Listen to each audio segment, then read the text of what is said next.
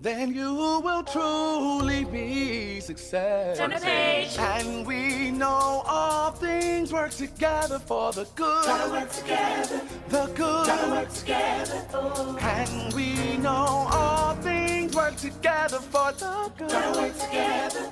The good to those who love God. Keep God's word on your lips.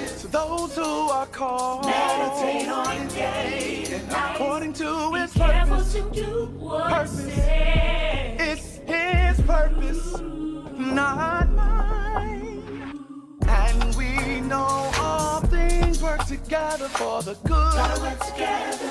The Gotta good. work together. And we know all things work together for the Gotta work good. together. The good. To those who love God. Keep God's word on your lips. To those who are called. Meditate on it day and night. According to His purpose. to do what Purpose. He. It's His purpose, not mine.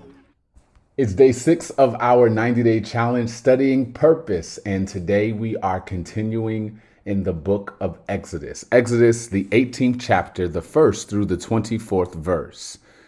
Now Jethro, the priest of Midian and father in law of Moses, heard of everything God had done for Moses and for his people Israel, and how the Lord had brought Israel out of Egypt. After Moses had sent away his wife Zipporah, his father in law Jethro received her and her two sons. One son was named Gershom, for Moses said, I have become a foreigner in a foreign land. And the other was named Eliezer, for he said, My father's God was my helper. He saved me from the sword of Pharaoh. Jethro, Moses' father in law, together with Moses' son and wife, came to him in the wilderness where he was camped near the mountain of God. Jethro had sent word to him, I, your father in law, Jethro, am coming to you with your wife and her two sons. So Moses went out to meet his father in law and bowed down and kissed him. They greeted each other and then went into the tent. Moses told his father in law about everything the Lord had done to Pharaoh and the Egyptians for Israel's sake, and about all the hardships they had met along the way, and how the Lord had saved them.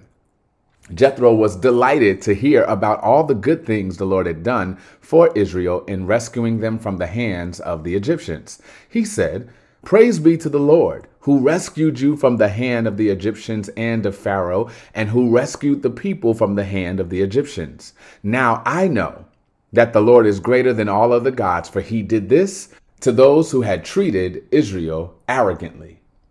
Then Jethro, Moses' father in law, brought a burnt offering and other sacrifices to God, and Aaron came with all the elders of Israel to eat a meal with Moses' father in law in the presence of God. The next day, Moses took his seat to serve as judge for the people, and they stood around him from morning till evening. When his father in law saw all that Moses was doing for the people, he said, What is this you are doing for the people? Why do you alone sit as judge while all these people stand around you from morning till evening? Moses answered him, Because the people come to me to seek God's will. Whenever they have a dispute, it is brought to me, and I decide between the parties and inform them of God's decrees and instructions. Moses' father in law replied, What you are doing is not good. You and these people who come to you will only wear yourselves out. The work is too heavy for you. You cannot handle it alone. Listen now to me, and I will give you some advice, and may God be with you. You must be the people's representative before God and bring their disputes to Him. Teach them His decrees and instructions, and show them the way they are to live and how they are to behave. But select capable men from all the people, men who fear God, trustworthy men who hate dishonest gain, and appoint them as officials over thousands, hundreds, fifties, and tens. Have them serve as judges for the people at all times, but have them bring every difficult case to you. The simple cases they can decide themselves. That will make your load lighter because they will share it with you. If you do this, and God so commands, you will be able to stand the strain, and all these people will go home satisfied. Moses listened to his father in law and did everything he said. That ends our reading for today. And again, our topic on this particular day, day six, is people over profit. I want you to finish this sentence. It takes teamwork to make the dream work. Good. Now finish this sentence. There is no I in team. And how about this sentence? One cannot go as far as their dream, one must go as far as their team. Precisely. I know without question that you know how important teams are within the reality of leadership or organization. But did you ever wonder how important a team was with regard to purpose? Yes, yes, of course we know that. Of course we know that. And these sayings that I just gave you have been hammered into our psyche for years. But I wonder if a lot of us are guilty of rushing into the purpose room without asking a pivotal question Who are my people? Who are the people I am called to help?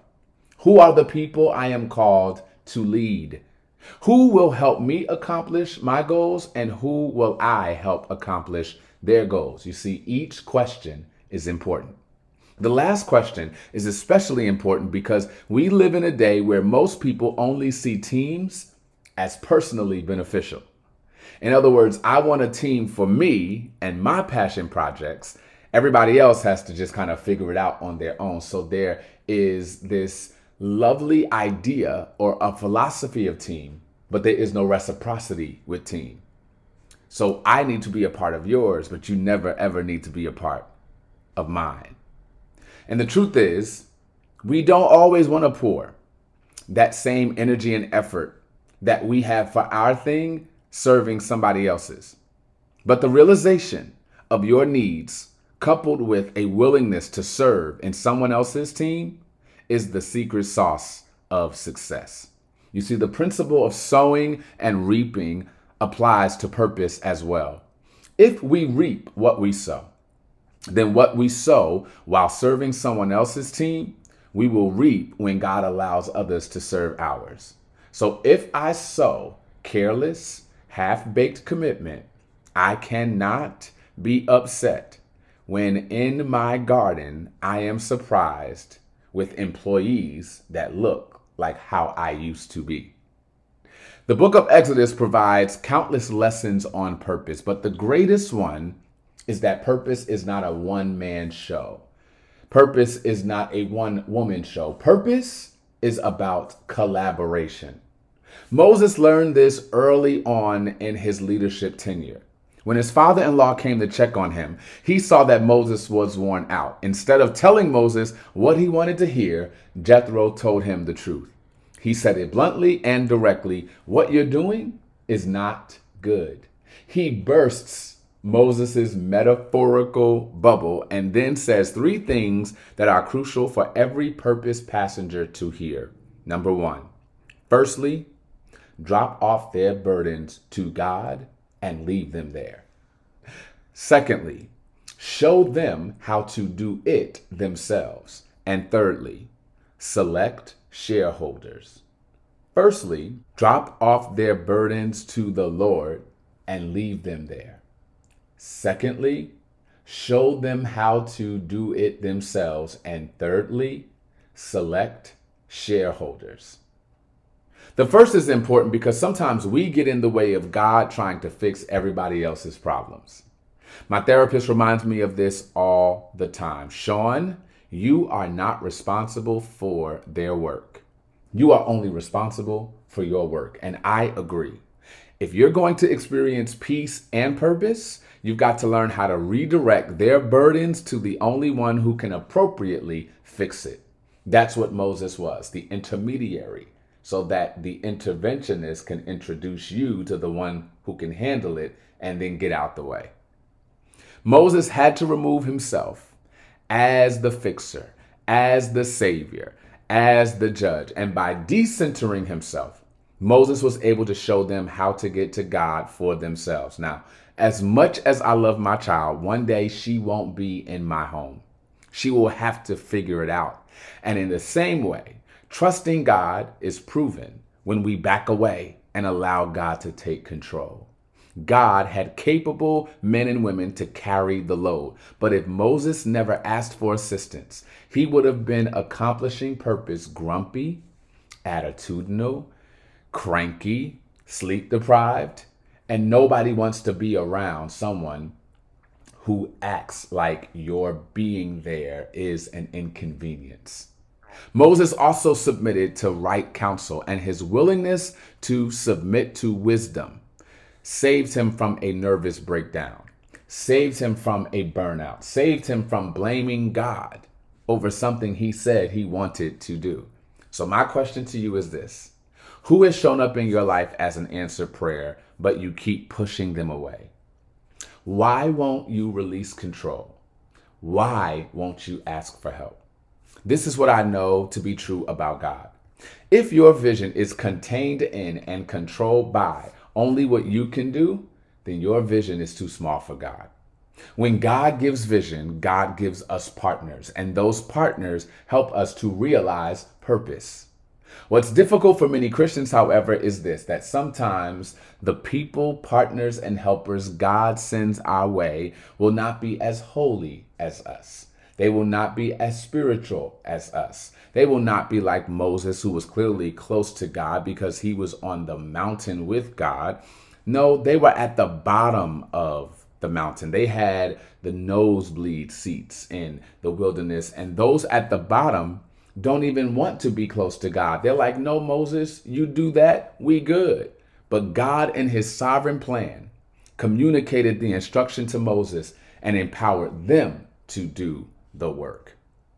Exodus 31, which we'll read again tomorrow, tells us that God filled these workers with his spirit. And Exodus 18 tells us that God had the right people in Moses' camp to make the job easier.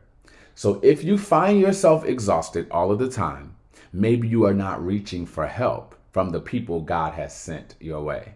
Maybe you are trying to tell Jethro what to do instead of submitting to wise counsel and accepting his constructive criticism as loving correction. Some people are not against you, they're telling you in the name of loving correction so that you do not humiliate yourself in the future. So please don't be so committed to working in it that you forget to work on it. You can't go very far doing everything on your own.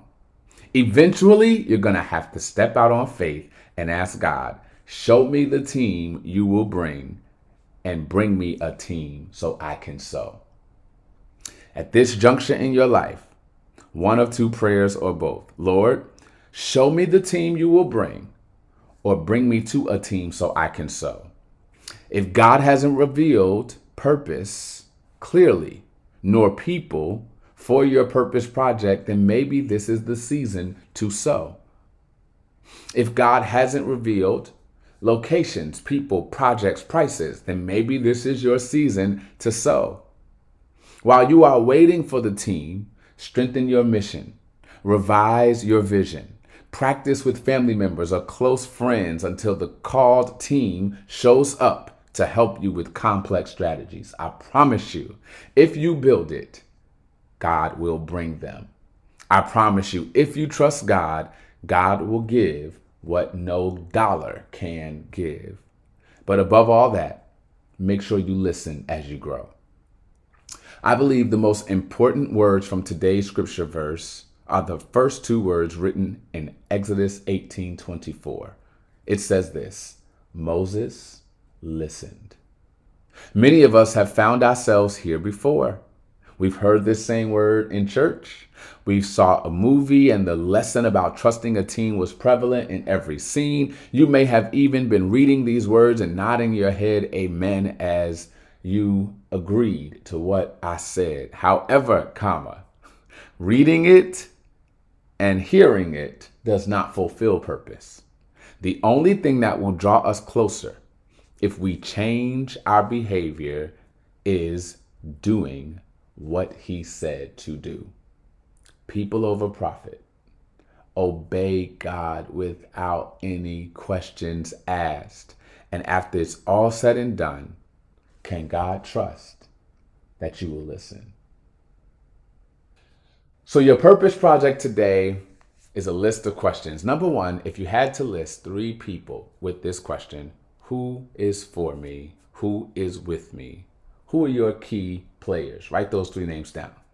The second question is What teams do you currently serve on? Who else do you serve and contribute your gifts to? Then answer this. Right now, today, who can help you even if you share differences with them? Even if there are more differences than similarities.